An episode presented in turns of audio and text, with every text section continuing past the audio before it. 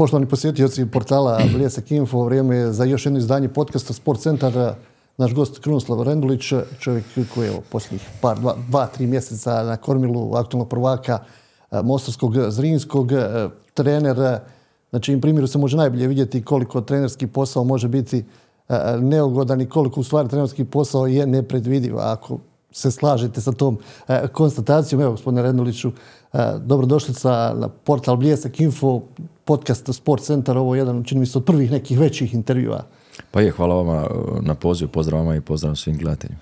Ja sam rekao, na vašem primjeru se može vidjeti koliko je posao trenerski nezgodan, nepredvidiv. Do prije možda nekih 6-7 mjeseci su planovi bili drugačiji, bili ste na skroz drugom kraju svijeta u Iranu. Pa dobro, da. Ovaj, planovi, planovi se mijenjaju, iz, odnosno puno, uh, u nogometu je sve jako brzo se odvija.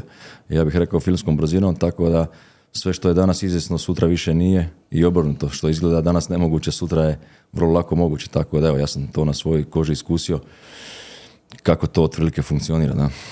Bili ste u Iranu i jel, sve je bilo planirano da, da putujete i na svjetsko prvenstvo s obzirom da ste bili u stručnom štabu gospodina Skočića čovjeka koji je, koji je vas trenirao u stvari još dok ste bili tamo igrač u Rijeci ako se ne varam.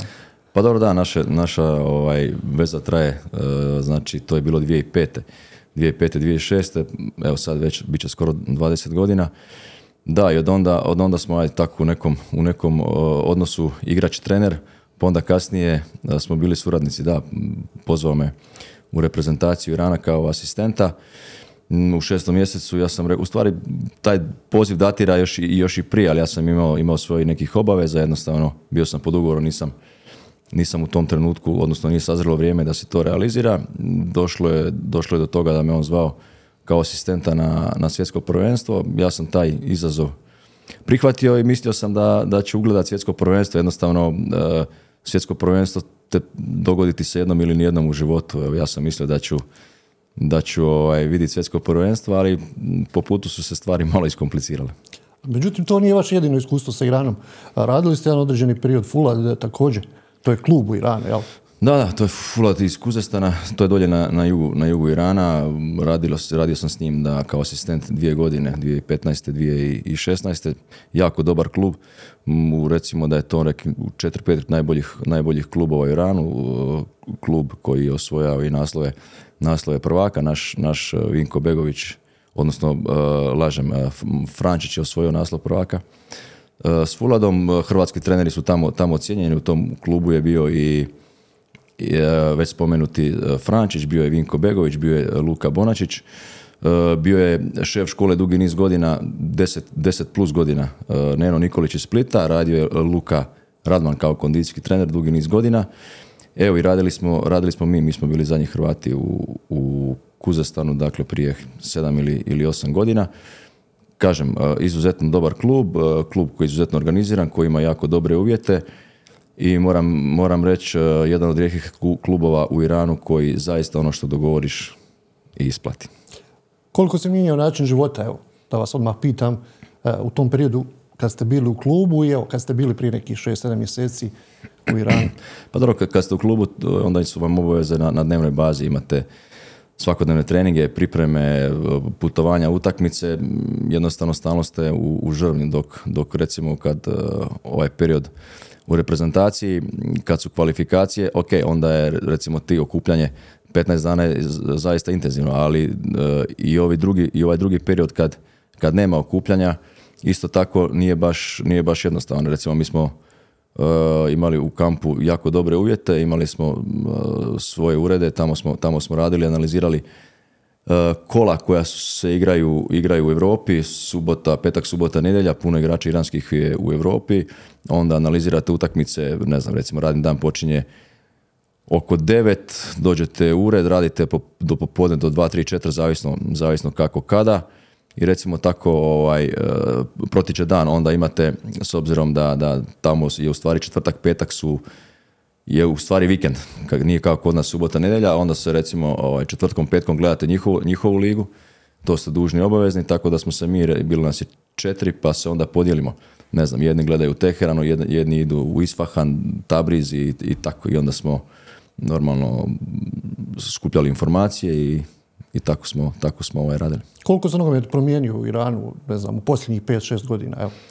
Pa dobro, ja bih rekao da u odnosu kad sam ja bio, čini mi se da je Liga malo izgubila, izgubila na kvaliteti, svi njihovi najbolji igrači igraju Vani. igraju vani, da, i onda ovaj, čak jedno vrijeme su bili zabranjeni strani treneri, prije možda jedno dvije, dvije godine, stranci ovi koji su sad tamo, čini mi se da to nije, nije ta razina kao što je bila prije 7 ili 8 godina.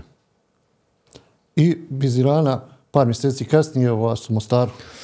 Pa da, evo, da, odigralo se to na način da, da je Sergej koji je, koji je tu bio dvije godine i radi zaista izvrstan, izvrstan posao, dobio ponudu Rijeke, otišao tamo i evo, ja sam poslije njega dobio poziv i taj poziv sam prihvatio. Kako protiče ovaj proces aklimatizacije ovih evo, prvih možda mjesec, dva dana, da život na grad, Pa dobro, e, kad odete van, onda je to malo drugačije. Recimo, ako kompariramo Mostar, Iran, tamo je druga kultura, drugi su običaji, drugi je jezik. A ovdje si ono, praktički sa svojim ljudima na svom teritoriju, on drugačije, puno je, puno je lakše, puno je jednostavnije. Puno je jednostavnije za, za snaci. Ali dobro, mislim, s obzirom da radiš to što radiš i da sam već ono, iza- izabereš taj put pa si dugi niz godina, da, da li si u drugom gradu, da li si vani, jednostavno to je način života. Privikneš se vrlo brzo. preuzeli ste ekipu Zrinskog eh, u gradu u kojem dosta ljudi jel, onako se i bavilo nogometom, dosta ljudi zna nogomet. eh, Vi dolazite u ekipu koja je osvajala naslove, koja uglavnom ima visoke ciljeve, u ostalom evo i vi ste tu sada, eh, imate taj cilj da opet obranite naslov, da osvojite kup, sasvim sigurno očekuje vas dosta posla. Pa dobro, to ste u pravu. Grad, koliko sam uspio vidjeti ovih dva mjeseca živi, živi za klub, što je, što je jako dobro. Komentira se e, svugdje svašta, što je opet, opet dobro, jednostavno e, vidiš da, da ljudi žive i onda, onda ovaj, i da su ambicije, ambicije visoke. To je, to je dobro, jednostavno ako ambicije nisu visoke, onda ih ne možete ni ostvariti. Ambicije moraju biti najviše. Zrinski je najbolji, najbolji klub i organizacijski u, u BH i rezultatski, sedam naslova prvaka. Ove godine imamo priliku svoju dvostruku krunu.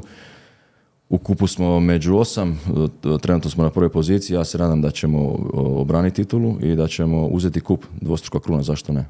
Kako izgleda ekipa? Evo, imali ste pripreme, uglavnom ste radili u Međugorju, odigrane određen broj utakmica, sada kreće ono pravo, imali ste tu provjeru, e, u, ajmo je nazvati provjeru, ali bila je utakmica kupa protiv, protiv Laktaša, s obzirom da su niži rang takmičenja. Sa druge strane imate situaciju, ali trenirate na jednoj vrsti podloge, e, igrat će se na nekim terenima koji baš i nisu idealni u ovom trenutku u Bosni i Hercegovini, opet ima nekih terena koji su dobri, sve to zajedno kako izgleda u ovom trenutku. Pa dobro, prije svega treba pohvaliti momke na zaista su odradili ovih e, pet tjedana ili šest izuzetno dobro, izuzetno profesionalno.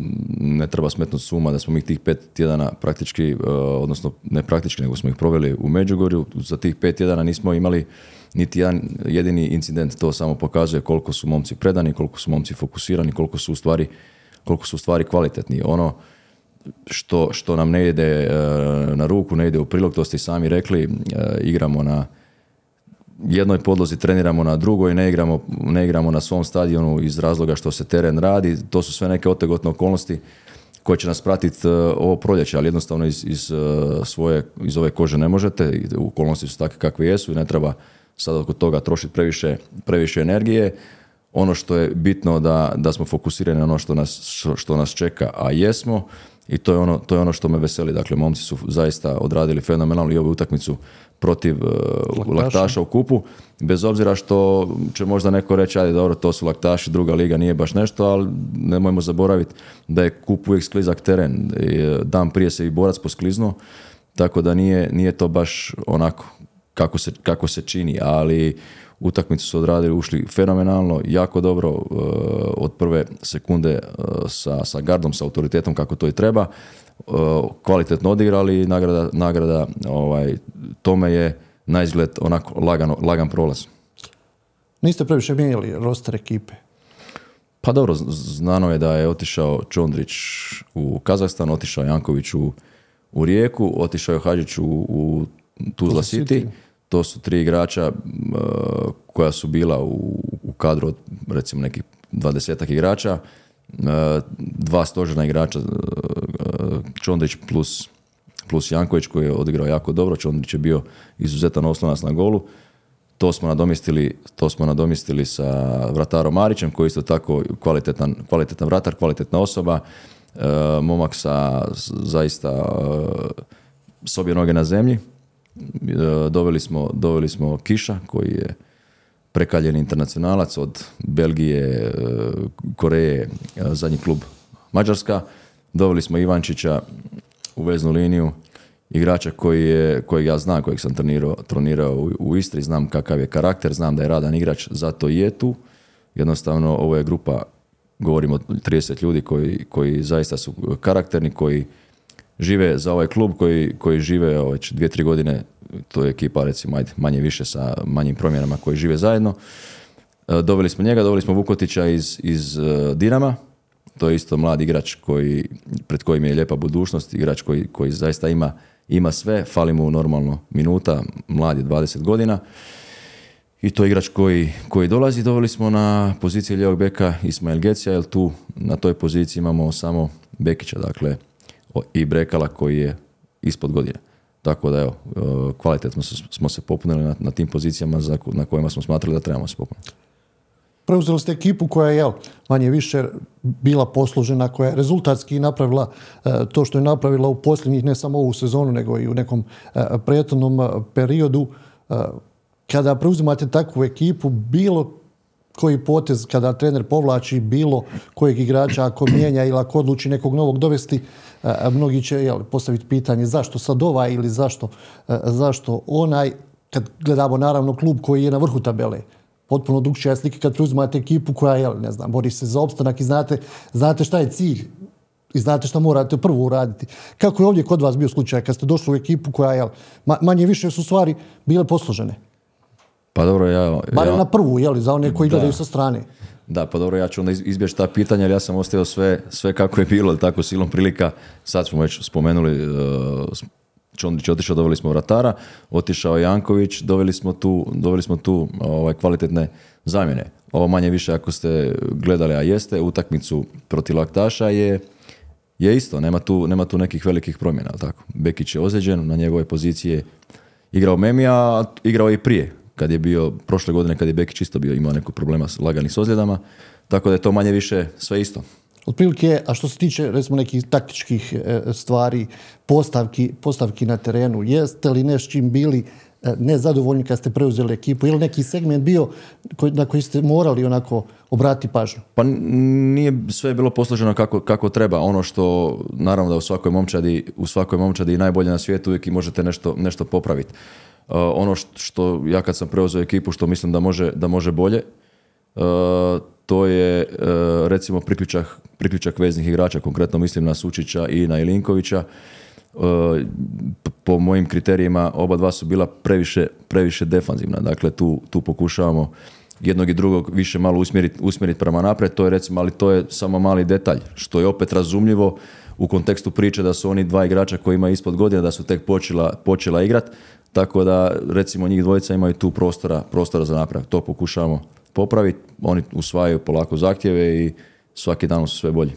Koliko ste imali vremena da se upoznate sa klubovima u Bosni i Hercegovini, sa ligom, vjerovatno ste pratili i prije, dosta je tu, ne znam, mi igrača iz Hrvatske igralo, trenera radilo, međutim, jel, jedno je teren, drugo je kad se gleda to onako sa strane. Pa dobro, moram, moram priznati, evo sad, uh, vratio sam Zrinski zbog, zbog Sergeja, moram, moram biti iskren, jednostavno, mi, smo, mi znamo se dugi niz godina, igrali smo u dva kluba, u dva kluba zajedno i pratio sam i čak sam bio na dvije ili tri utakmice ljetos s obzirom da ljetujem u Šibeniku pa onda mi je to relativno, relativno blizu ne znajući šta će se poslije, poslije odigrati tako da evo kažem Zrinski sam pratio ove druge klubove moram priznati da ne baš čisto samo informativno znao sam rezultate otprilike šta se događa ali ne baš, ne baš onako konkretno Jeste li uspjeli u ovom nekom sad periodu doći do nekih informacija, igrate za par dana sa ekipom Sarajeva? Da, pa dobro, Sarajevo je promijenilo puno, puno igrača, to više nije ista ekipa koja, koja, je bila, koja je bila na jesen. Tako da, ono što smo uspjeli prikupiti informacije kroz ove, kroz ove pripreme, imamo neke, neke video, video zapise, tako da se evo, polako pripremamo, odnosno već smo se manje više pripremili sad, sutra još, Imamo jedan trening u subotu je zadnji trening pred utakmicu, tako da sad evo, finiširamo, finiširamo pripreme, ali kažem, to je potpuno nova momčad u odnosu na, na momčad koja je bila prije tri mjeseca. Malo ćemo se vratiti u prošlost, evo, pričali smo onome što vas očekuje o sadašnjosti. Vi ste kao igrač počeli, počeli u Osijeku, međutim, malo je put bio teži nego što biste možda očekivali ili što ste vi planirali. Onda je išlo Belišće, pa tako dalje i tako dalje. Pa da, ja sam prvi ugovor potpisao u, Osijeku, ali to je, to je bio onaj eh, poratni period. Mm, dobro, sad će ispast da, da sam ja bio u nekoj teškoj situaciji, bili smo svi, da ne bi ljudi krivo shvatili, svi u istoj situaciji. Prije su se potpisivali ugovor na četiri godine, vi niste mogli potpisati ugovor na manje. Dok danas možete, ne znam, na dvije, mislim da je na dvije godine, da bez problema mladi igrač može, tada to nije bio, nije bio slučaj. Plus otegotna okolnost je bila, a ukoliko potpišete ugovor u zimu, on vam teče od ljeta pa onda to više nije 4,5, to je, to je 4. Onda kad izađete iz juniora, to je uvijek onako, uvijek ste prije išli na posudbu s obzirom da je Osijek u to vrijeme izuzetno imao jaku, jaku ekipu, igrali su kupu UEFA i onda vi kao mladi igrač naravno da, da niste baš u nekoj idealnoj, idealnoj poziciji. E, ja sam otišao u Belišće, ali moram reći da sam prije toga igrao.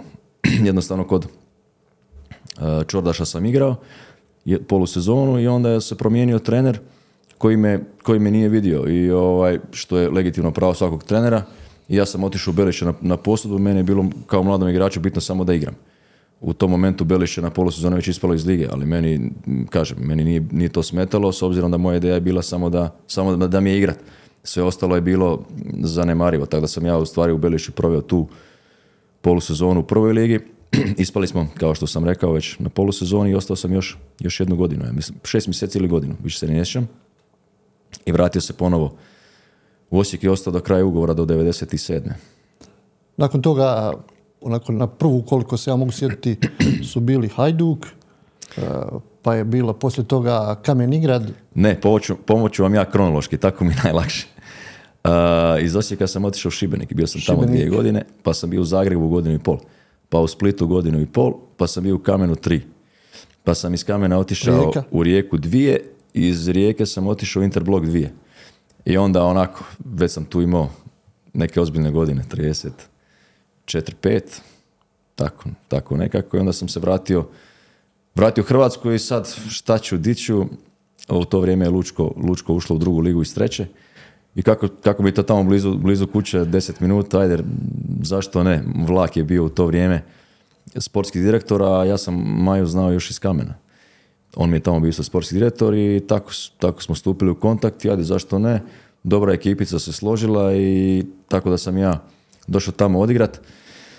I onda se dogodi situacija da, da ovaj, smo mi te sezone rezultatski ušli u prvu ligu, ali jednostavno nismo bili spremni kao, kao klub to je Lučko je ono prigradsko naselje, uvijek su bili treća, četvrta liga. Te godine, kažem, smo ušli u drugu i odmah izborili plasman u prvu, ali nismo se nismo podnijeli zahtjev za, za prvu ligu, nismo uopće planirali to, tako da nismo, nismo ušli, ali smo ušli druge godine. Ali se dogodi situacija da, da sam ja odigrao polusezonu za Lučko i na polusezoni je bilo jasno da ćemo mi ući.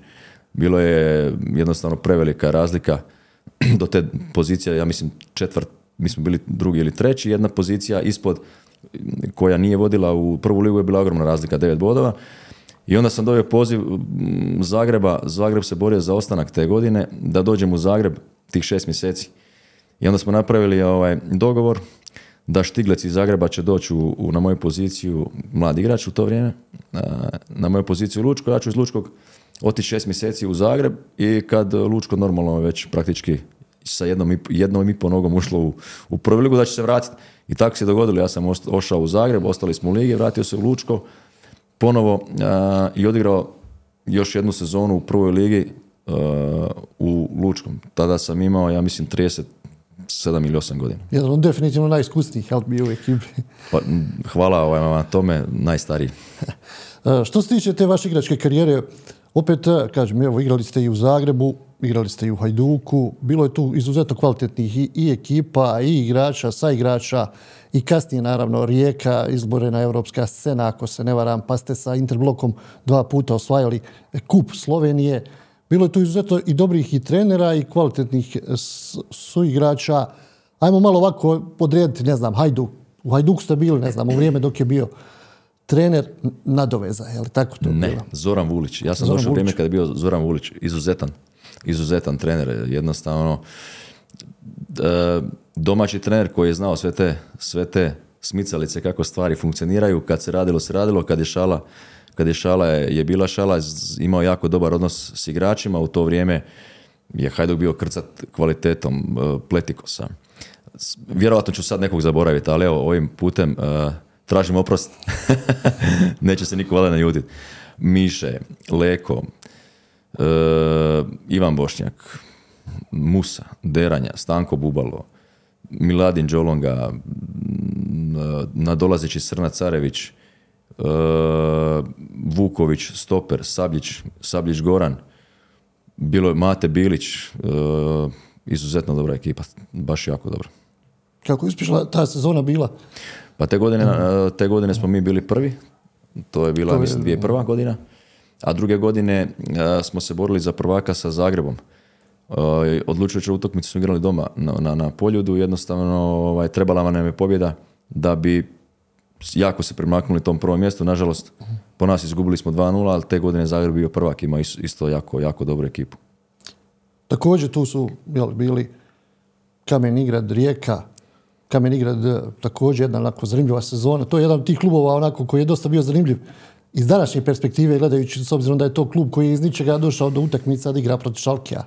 Da, to je jedna zanimljiva, zanimljiva priča. E, oni su tako iz jednog, iz jednog sela Slavonskog, kod to je možda 2000 ljudi, izrasli u prvoligaša gotovo preko noći. Mm, Na krilima, ja bih rekao, i nata jednog čovjeka koji je tako e, napravio, napravio u to vrijeme u to vrijeme čudo zaista ovaj, napravio novi stadion. On i dan danas izgleda, izgleda jako dobro e, i dan danas, premda je to već prošlo 20 i, neka godina, je možda među pet stadiona najljepših u Hrvatskoj. To je, to je sigurno. Rujevicu imate novu koja je fantastična, ajde Poljud Maksimir koji je u takvom stanju kako je, e, Hajduk, odnosno Osijek će sad dobiti novi stadion, ja, Istra ima stadion i ja bih rekao da je ovo jedan možda od najfunkcionalnijih stadiona. Kažem, i dan danas izgleda dobro. Mm, Na kraju e, to je trajalo tih par godina. Prve recimo i druge godine je to bilo izuzetno dobro. Treće godine se već osjetio lagani pad s obzirom na, na, na okolnosti koje su se do, događale, ja bih rekao iza zavise, ali tako. E, velik uspjeh tog, tog kluba koji je zaista velikom brzinom zasjao, ali isto tako se velikom brzinom nažalost, nažalost i ugasio.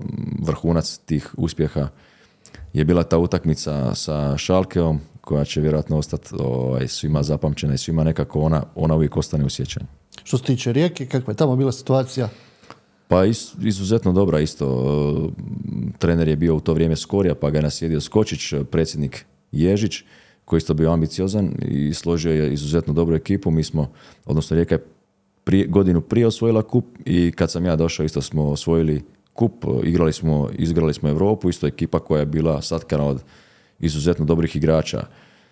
Mogu nabrojati neke opet, nadam se da neću nikog zaboraviti, Šarić koji, koji je bio reprezentativac Hrvatske, došao iz Panatenikosa, eh, Tadić, eh, Lerant, eh, Slovak, izuzetno dobar stoper, Rio Knežević, Dario, koji je kasnije završio u Juventusu, Vugr- Vugrinec se vratio iz Italije, Kerkes koji je bio tu, Du- Dule, je li tako? Da. Bio je, znate ga, Su bio je braća Šarbini. braća Šarbini, stariji ovaj, Ahmad i ovaj nadolazeći uh, Oseb Vujnjanas, koji je ovaj, u to vrijeme pokazivao izuzetno velik potencijal u odnosu na taj potencijal nije ništa, ništa ostvario, što mi je evo, izuzetno žao. E, Novaković koji je u to vrijeme bio izuzetno, izuzetno dobar igrač, e, velika brzina, onako baš nezgodan. Tako kažem, jako dobra ekipica. Nakon toga je bio Interblok, eh, nije Olimpija, nije Maribor, Domžale, recimo još možda neki klubovi Slovenije, ali vi ste sa Interblokom, ja, dva Pa da, to je opet, to je opet taj klub je mm, predsjednik bio izuzetno ambiciozan. Joc Pečešnik koji je u to vrijeme kažem, bio izuzetno ambiciozan, htio je, htio je uzet e, Bežigrad i Bežigrad složiti kako treba, ali to vam je opet ona naša posla. Kad kažem naša, mislim na ove prostore. To vam je sve, e, nijanse su u pitanju. puno, puno obećavaju da vam izvuku novce onda kad ovaj kad e, to malo potraje pa kad ovaj koji, koji je izmužen uh, shvati šta se događa, onda Priča na kraju morate, moraš odustati. Da, priča se završi, ali kažem, uh, u to vrijeme Interblok je bio izuzetno, izuzetno organiziran, s izuzetno dobrim igračima. Skočić je bio, on me i doveo, on je, on je bio trener, uzeli smo dva kupa i jedan super kup. Tako da te dvije godine su bile zaista dobre. jako puno trenera sa kojima ste radili. Kad ste krenuli u trenerske vode, šta ste razmišljali, kako ste razmišljali, jeste li nekako u svojoj glavi slagali sliku da se naslanjate, ne znam, na ovu školu, na onu školu, ofanzivnu, defanzivnu, vi ste kao igrač bili defanzivac. Ma dobro, m, u- nisam razmišljao na, u tom smjeru, ali uvijek, uvijek igrate i, i, i na način kakve imate igrače i, i na način, odnosno u kakve okolnosti dođete, jel tako? Nije isto doći u momčad koja se e, bori za ostanak i u momčad koja se bori za, za prvaka. U momčad kad dođete u momčad koja se bori za ostanak, onda vam je cilj spasiti živu glavu. Onda htjeli ne htjeli morate biti i razmišljati više o defanzivi nego, nego o ofenzivi. Jednostavno je to tako. Cilj je za- začepiti sve rupe. A kad dođete u momčad koja se bori za prvaka, onda morate misliti drugačije. Je tako? Puno utakmica velikih iza vas je bilo, kad bi mogli izvojiti recimo neke 3-4 iz svih tih klubova. Pa ne znam, meni je recimo, evo, već, već spomenuti Šalke eh, koji mi je ostao u sjećanju, ostalo, ostao mi je u sjećanju eh, ključna utakmica u Splitu u borbi za prvo mjesto sa Dinamom, gdje jednostavno vi već na zagrijavanju ovaj, znate da, da ćete dobiti. To je nevjerojatan osjećaj. Tribine se tresu sat vremena prije, vi se zagrijavate unutra u, ovaj, u, u, u- u dvorani, ispod tribina, a kad izađete van, to jednostavno je takva energija i zato nikom nije igro- lako igrati u Splitu. Puno bolje ekipe kad dođu, koje su realno bolje od Hajduka, pa se posklizu. Ne znam, ostala mi je utakmica u sjećanju e, protiv Maljorke koju smo dobili 1-0. U, u Maljorka, Lige prvaka, to je pred, tako? da, da, da. U to vrijeme za Maljorku igrao Samuel Leto, recimo. Njega sam, njega sam zapamtio. Momčad koja je, koja je u Španjolskoj izborila kvalifikaciju za Ligu prvaka ne može biti sigurno loša, složit ćemo se, jel tako? Recimo, te utakmice, e, m, uvijek vam ostanu u sjećanju utakmice kad dobijete kad dobijete Dinamo ili Hajduk na, na poljudu. To je od, Dinamo u Maksimiru, Hajduk na poljudu, recimo s Rijekom sam dobio Dinamo u, na, u Maksimiru, pa ti ostane ta sjeć, u sjećanju, pa s Rijekom Hajduk na poljudu, pa ne znam, s Lučkim sam dobio Hajduk na poljudu, to su recimo tako 5, 6, 7 utakmica koji ti, koji ti ostanu u sjećanju. Obično kad ljudi pričaju sa defanzivcima, ljud- igračima koji su igrali ili na bekovskim pozicijama ili u zadnjoj liniji, obično ih jel, pitaju onako koga je bilo najteže čuvat, koji su to igrači bili koji vam nisu definitivno ležali kad bi igrali protiv neke ekipe koji je jednostavno jel, iz nekog razloga ili ne volite što morate igrati protiv njega ili on je suviše dobar ili je prgav ili nešto ima treće.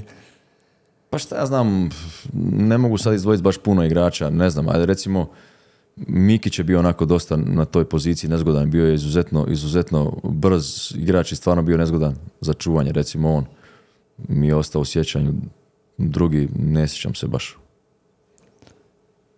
I kako se osjeća čovjek kad, jel, dobro, vi ste poprilično dugo igrali, ali kada on odluči da je priči kraj, je li odmah razmišlja šta će raditi, hoće li biti trener ili će to nekako s vremenom doći? Pa dobro, ja sam znao da će biti trener, ja sam sve sa 27 godina se odredio da ću biti trener, upisao sam akademiju, ja sam prv, evo sad ću se pohvaliti malo, što nije možda baš pametno. Ja sam prva akademi, eh, generacija Akademije nogometne HNS-a, eh, upisao sam je sa 27 godina, u to vrijeme sam bio drugi najmlađi polaznik, bio je jedan, jedan mlađi koji, koji je po putu odustao, ja sam dakle najmlađi. Uh, I već sam tada znao, moglo se u to vrijeme 2000. godine kad je to, kad je ta priča zaživjela, onda ste mogli upisati, a da još igrate. Sad, sad to, mislim da se to više ne može. Tako da sam ja iskoristio tu priliku i, i već sada, tada sam znao znao šta, s čim ću se baviti poslije. Jednostavno kad ste dugo u tom poslu, dugo igrate nogomet, onda ne možete sad nešto, možete, ali nekako se tu osjećate najprirodnije u tom okruženju, tako da evo, to su, to su recimo neki moji počeci razmišljanja o trenerskom poslu. Jeste li već tada razmišljali, kad ja budem trener, moja ekipa će igrati ovako ili onako? Pa dobro, uvijek, uvijek se susrećete s tim razmišljanjima, moja će ekipa igrati onako ili ovako, zato što uh, imate jednu ideju, ali onda, onda kad dođete, kad dođete u, u, situaciju o, i kad vidite probleme, onda, onda možda malo i promijenite mišljenje. Onda je uvijek je lako izvana nešto, nešto, nešto sugerirati, nešto da, pametovat, svi znamo mhm. iz fotelje zašto on nije zatvorio, zašto je promašio ili nije centrirao, ja bi to bolje. Ali kad onda dođete pa vidite da nije to baš tako jednostavno, tu kompleksna je to priča. Dosta klubova ste promijenili kao igrač, evo, spomenuli ste i pričali smo Hajduk, Rijeka, Zagreb, bili su u Sloveniji. Da. Niste igrali u Dinamu? Pa jedno, da, jedino Dinamo nisam igrao. Dobro, promijenio sam još, još do klubova. Uh, ne smijem zaboraviti, uh, evo, ali to uvijek zaboravim, sad sam se sjetio. Uh, igrao sam, iz, kad sam izašao iz juniora za Osječku olimpiju šest mjeseci, koja je tada bila drugoligaš. I dok sam bio u vojsci, igrao sam za Slavoniju iz Požege. To moram spomenuti, evo, to uvijek zaboravim a sad nisam. E, tamo me doveo jedan zaljubljenik u nogomet, Branko Živković koji je tada bio sportski, sportski direktor, evo, on je zaslužan što sam ja odigrao tamo i od tada u stvari datira moje poznanstvo sa, sa, sa Zecom. U to vrijeme Zec je bio isto u klubu u Slavoniji, sad slagaću vas dalje, je bio predsjednik, moguće čak da je bio i, i, i predsjednik kluba. Da. I ta trenerska karijera počinje, evo, spomenuli smo na početku, rekli smo Fulad, ali prvi klub u Hrvatskoj, to je Istra. Da, to je Istra. Prije Istre sam bio šest... La, da, osam mjeseci s Lukom Moračićem u, u, Katru, u Al Arabiju i kad je ta priča završila, pojavila se Istra, evo ja sam prihvatio Istru i, i tako je počela moja trenerska karijera u Hrvatskoj kao samostalnog trenera. Kako izgledala ekipa Istre u tom trenutku? Pa to je bilo ovako dosta turbulentno razdoblje ako govorimo u, u klubu. Španjolci su preuzeli taj klub Alaves, konsolidirali. Financijski i organizacijski je to bilo zaista posloženo, to, to ovaj, moram ih pohvaliti. Ali lutali su što se tiče sportske politike, jednostavno bilo je puno, puno stranaca. ja mislim u, u, moje vrijeme, ja sam bio treći trener u, u toj sezoni, bilo je 15 ili 16, 16 stranaca. 4, 5, 6 jezika, sad već, već sam to i zaboravio, jednostavno nije lako, nije lako sve to hendlat. Dođete u tu situaciju da imate igrače sa različitim navikama, različitih, iz različitih kultura dolaze, treba, treba to sve posložiti. Neki su došli tu, uh, ja bih rekao u tom momentu silom, silom prilika, onako su izgledali neki, neću reći svi, ali neki pomalo natjerani, možda pomalo razočarani, ne znam, očekivali su možda da su to uvjeti na nivou, ne znam, Španjolske ili nekih drugih zemalja od kud su oni dolazili. I kriva procjena ljudi koji su, koji su ih e, dovodili, jednostavno mislili su da, da, da igrači iz nekih nižih liga mogu, mogu egzistirati u, u našoj prvoj ligi, dakle pocijenili su ligu, to je definitivno. I onda su polako počeli svačati da nije, nije, to baš, nije to baš igra. Naravno, kad vi radite takve greške, uvijek je trener taj koji je kriv, ali tako? Uvijek trener plati, plati prvi.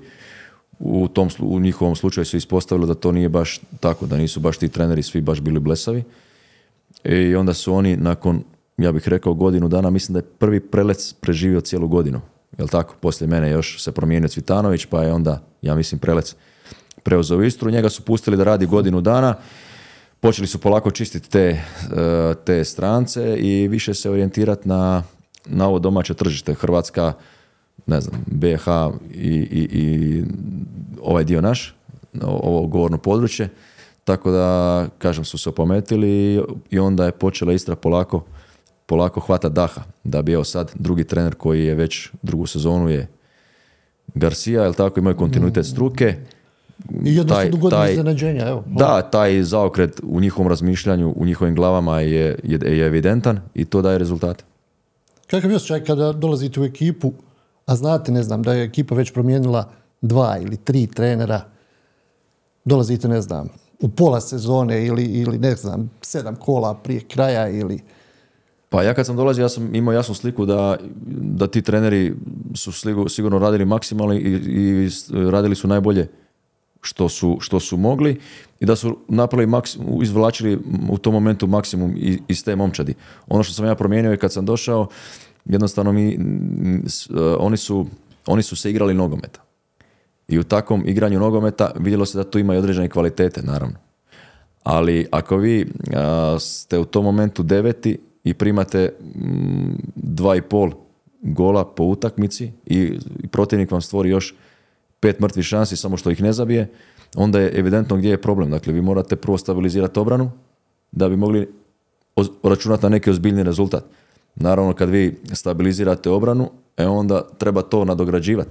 Ja, nažalost, nisam imao vremena za nadogradnju, ali sam uspio stabilizirati obranu. Dakle, Istre dolazi Šibenik? Da, iz Istre sam otišao u proljeće i pojavio se Šibenik te godine u ljeto. E, u tom momentu Šibenik je bio drugoligaš, e, godinu prije su zapeli. Sportski direktor i, i predsjednik su bili, su bili u to vrijeme e, ljudi koji su sa mnom igrali, odnosno ja, Joso nije igrao sa mnom, ali se znamo iz tih priča. Nekako smo se mimo ilazili u Šibeniku, on je otišao u Hajduk, ja sam došao, nismo, nismo igrali zajedno, ali sam igrao sa, sa Ivom Bulatom koji je u to vrijeme bio sportski direktor i na njihov poziv sam, sam došao. E, momčad je bila dobra, momčad je bila mlada, trebalo je, malo je samo pogura da bi, da bi Šibenik napravio rezultat. Ja sam u tom momentu otvoreno rekao da Šibenik e, ne može biti drugoligaš. Dakle, Šibenik mora ili igrati u prvoj ligi ili biti u trećoj. Jednostavno to okruženje drugoligaško nije, nije za Šibenik. Ili ideš u totalni amaterizam ili ćeš biti e, ili ćeš biti u prvoj ligi s obzirom na, na tradiciju koju Šibenik ima. Šibenik je klub koji zaista ima tradiciju 90 godina i, i imali su u to vrijeme naj, najbolju infrastrukturu u drugoj ligi. Jednostavno nema smisla da vi tavorite u, u drugoj ligi uz dužno poštovanje svim klubovima koji su u tom momentu bili u drugoj ligi. Mi smo napravili te godine uspjeh, ušli smo, ušli smo u, prvu ligu, kažem, klub je bio organizacijski izuzetno posložen sa, sa Josom Bulatom predsjednikom, Ivom sportskim direktorom i Jurom Zorišićem koji je bio uh, zadužen za, za sve ostale, ja bih rekao stvari i financije i sve ostalo što, što ide. To su tri čovjeka koja su bila uh, od, od jutra do sutra u klubu i koji su tu priču posložili na način da, da smo mi te godine zaista suvereno ušli u ligu.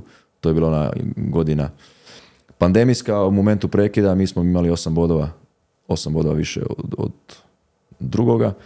Ušli smo u ligu sa skoro sa istom ekipom. Malo je, malo je bilo promjena. Doveli smo Sahitija iz Hajduka. U tom momentu Sahiti je bio otpisan u Hajduku. Mi smo ga, mi smo ga doveli, oživili i poslije sezone u Šibeniku se uh, vratio u Hajduk i sad je jedan od, ja bih rekao, najznačajnijih igrača Hajduka. Doveli smo Denija Jurića, Slagaću mislim da je bio u, to vrijeme u Rudešu. Isto tako odigrao fenomenalnu sezonu, prodao se u, u otišao u Dinamo, Marko Bulat otišao u Dinamo, uh, Nedo Labrović otišao poslije te sezone u Rijeku, Princ je otišao u Rijeku. Paj, Pajić Martin je otišao na Cipar, tako da evo, tih šest igrača iz, poslije te prve prvoligaške sezone otišlo u prodalo se, jel tako? A kad se sjetim prvo, zaradio onda Pa kad se sjetim prvo kola kako smo došli u Rijeku sa 13,5 igrača na, na, na Rujevicu, svi su mislili da ćemo dobiti pet komada. I ona bila je priča sve ispod pet, ko da ste pobjedili. E, ta utakmica, recimo, evo, možda najupečatljivija mi je ostala u sjećanju ako govorimo o ovoj trenerskoj karijeri.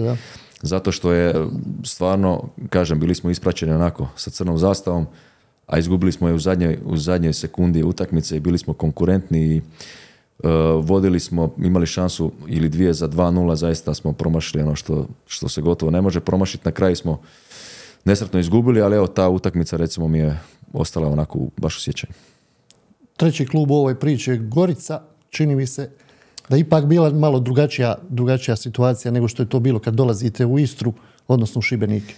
Pa je, Gorica, Gorica je zadnjih godina klub koji je izuzetno napredao organizacijski u svakom drugom smislu. E, žao mi je evo što ove godine je takva priča kakva je, bore se za ostanak, e, nemaju baš prevelike, prevelike šanse, deset bodova zaostaju za Šibenikom, evo iskreno žao mi ali ne vjerujem da to, da to mogu na, nadomistiti. Da, on, došao sam u Goricu, ali to je opet uh, bila nek, u jednu ruku prelazna sezona. Oni su uh, sezonu prije imali izglednu Europu, promašili su je ono za, za milimetar i nekako ta cijela atmosfera u kojoj sam ja došao je bila onako, ja bih rekao down. Silazno putanje, da. nakon jel, takve kako je bila. Da, to je bio jedan izuzetno velik šok. Uh, tako, ekipa je bila dosta uzdrmana. Mm, U to vrijeme smo mi imali posloženu ekipu, ali, ali recimo doveli smo 5-6, orijentirali smo se na, na mlade igrače. U, prelaznom roku smo doveli 5-6 igrača. Cilj je bio pozicionirati se e, između pete i še- odnosno na petu ili šestu poziciju, promo, promovirati mlade igrače i doći, recimo, ponoviti e, uspjeh polufinala kupa. Mi smo to e, ostvarili, promovirali smo mlade, mlade igrače, nekoliko njih. Došli smo do polufinala kupa gdje smo izgubili od kasnijeg finalista, odnosno od kasnijeg osvajača Hajduka. I bili smo u tom momentu na polusezoni peti. Kad sam ja otišao, ostaje se momčad na, na šestoj poziciji. Moram reći da, je, da smo tu, kažem, isprofilirali nekoliko mladih igrača. Kotarski koji je došao iz Ajaksa, koji je u Gorici oživio karijeru, Jure Pršir koji je izuzetno napredovao te, te sezone, Hrvoje Babec koji je već bio na, u neku ruku etabliran mladi igrač, ali oslobodili smo ga malo više prema naprijed i puno više dao prema naprijed nego prijašnjih sezona. Eh, Fruk koji, je- koji je došao to vrijeme iz Dubrave, E, sada nekog ne zaboravim, Kalik koji je u to vrijeme kad sam ja došao bio polumrtav igrač, mogu to slobodno reći jednostavno, nije ga niko u klubu, u klubu vidio, vidio da on može biti značajan faktor u toj momčadi. Mm, U neku ruku na moju inicijativu je, je ostao. E, on je tako specifičan igrač, svi su govorili, ma nećeš ti moći s njim, nije niko prije tebe mogao. Pa dobro, ja kažem, daj, ostavite ga, ostavite ga malo, ovaj, ja ću probat iz njega izvući maksimum.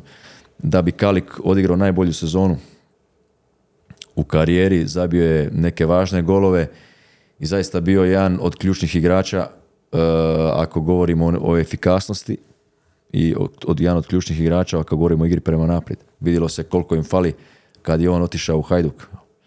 Jednostavno, o, to je igrač koji je nenadoknadiv i imali smo normalno Lovrića koji je već i sezonu prije pokazao izuzet- izuzetnu kvalitetu, ali kažem u, toj, u tom, tom prelaznom, prelaznom razdoblju eh, htio je otići koliko god on je ono, u razgovoru s njim pa n- izražavao nekakav ovaj, volju i želju da ostane, vidiš u razgovoru da ipak ta glava nije baš 100% u klubu, jednostavno što je u jednu ruku i razumljivo da bi na kraju na polusezoni on, odnosno nakon dva ili tri kola otišao, ali jednostavno nije bio više nije bio više mentalno, mentalno u klubu. Često evo spominjete mlade igrače, stvaranje mladih igrača. Čini mi se da, da volite u jednu ruku, ali pod navodnim znacima raditi sa baš takvim igračima. Pa nije nužno, ali, ali na, na mladima svijet ostaje, jel tako? Oni su ti koji, koji e, moraju svojom kvalitetom na neki način iskočiti i nešto, nešto vratiti vratit klubu. Volim raditi radit s mladim igračima, volim kad mlađi, mladi igrač je radan, kad je fokusiran, kad e, sluša, kad jednostavno i kritiku shvati dobronamjerno, jer, je- jer svaka kritika upućena mladom igraču je za njegovo dobro. Jednostavno, e, ja nemam nika- nikakav interes svoj osobni, na način da očekuješ nešto, nešto jel tako za, za uzvrat. Ali imam, imam e, interes da ti uspiješ i da napraviš karijeru i ako vidim u tebi talent, talenat i prostor za napredak, e, šteta je to ne iskoristiti. I onda jednostavno mladog igrača nekad, nekad moraš onako pomaziti, a nekad ga moraš ošamariti, figurativno rečeno, tako, nekad moraš biti malo čvršći. Evo, spomenuo sam već i, i u, u ovom razgovoru prije e, Anasa Šarbinija, jel tako, koji je e, talentom i tim predispozicijama koje, koje on imao, jednostavno to je igrač koji je morao završiti u, u, u ozbiljnoj ligi, ozbiljnom klubu, a nije napravio gotovo ništa, baš iz razloga što nije bio fokusiran na ono što, na šta je trebao biti. A to je na, na rad i na, na, svoj, na svoj uspjeh. Kao igrač, što bi bilo najlakše u stvari, sa kojim sa igračima ste nekako bili na istoj, na istoj a, valnoj dužini, u toj nekoj zadnjoj liniji, što često treneri vole e, spomenuti da je, da je važna ta, ta kompozicija te zadnje linije, uigranost. Pa moram reći da sam ja sa svima bio na, ja, jako dobro sam se razumio. Jednostavno, s- ajde sad da ovako sad prevrtim, prevrtim po glavi, ne znam, u Rijeci u zadnjoj liniji kad imate Darija Kneževića koji je završio u Juventusu, kad imate Leranta koji je slovački internacionalac, prošao puno toga, puno toga u karijeri, imate Desno Šarića, na golu to vrijeme je bio, je bio Žilić, jednostavno igrači koji imaju iskustva, imaju puno toga iza sebe, znaju igrati, jednostavno tu ne možete se s takvim igračima ne razumjeti, ne znam, u kamenu sam isto i smo imali isto dobru, dobru zadnju liniju, tamo smo igrali sa, sa tri stopera, ja sam igrao uh, wingbacka, isto izuzetno dobra, ne znam, Vujica s moje, puno igrača tu bilo iz Osijeka koje sam ja znao, koje sam ja znao od, od prije, tako da tu isto nije, nije bilo nikakvih, nikakvih problema. U Hajduku, ne znam, Miše, koji je igrao pa Sablja, Vuković, Đole, isto igrači koji su u to vrijeme imali iskustva, imali su neki, kao što je Sabljić i Vuković, mladost, i znali su svi igrati. Jednostavno, kad ste u takvom okruženju gdje svi znaju igrati, onda, onda vam se lako razumjeti sa svima. Kao trener, tri ili četiri igrača u zadnjoj liniji? Pa ja preferiram igru sa, sa četvorkom. Što ne znači da neke utakmice, ukoliko se mi procijenimo ili ja procijenim da, da bi trebalo dirati s tri, zašto ne? Što vam kao treneru najviše smeta? Smeta mi kad vidim igrača koji ima potencijala, ne želi ga iskoristiti. Ili to ne vidi ajde dobro ako ne vidi, ali ako mu ti sugeriraš i otvaraš oči, on i dalje ne vidi, onda to jednostavno, to me recimo smeta. Evo malo za kraj, da se odmorimo, volite naravno, jel, nogomet, nogomet je vaš život, sportovi neki drugi koje ovako pratite, koje volite pogledati?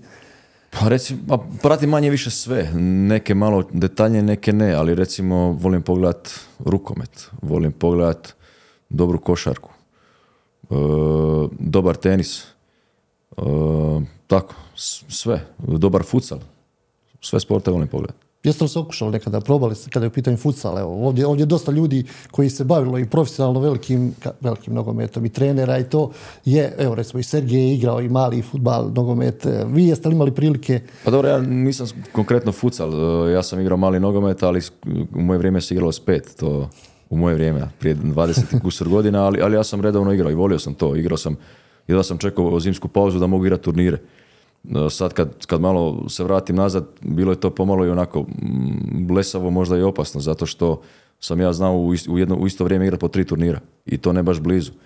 To je recimo uh, Osijek, Osijek, uh, Osijek Vink, Županja, Požega. Nije baš, nije baš onako. To je taj trokut. Nije baš blizu to je stotinjak i nešto kilometara recimo udaljenost. Bilo je svejedno koja je podloga, beton, pa, parket? Pa zimi se igra na parketu, tako da evo, mi smo igrali na parketu. Da.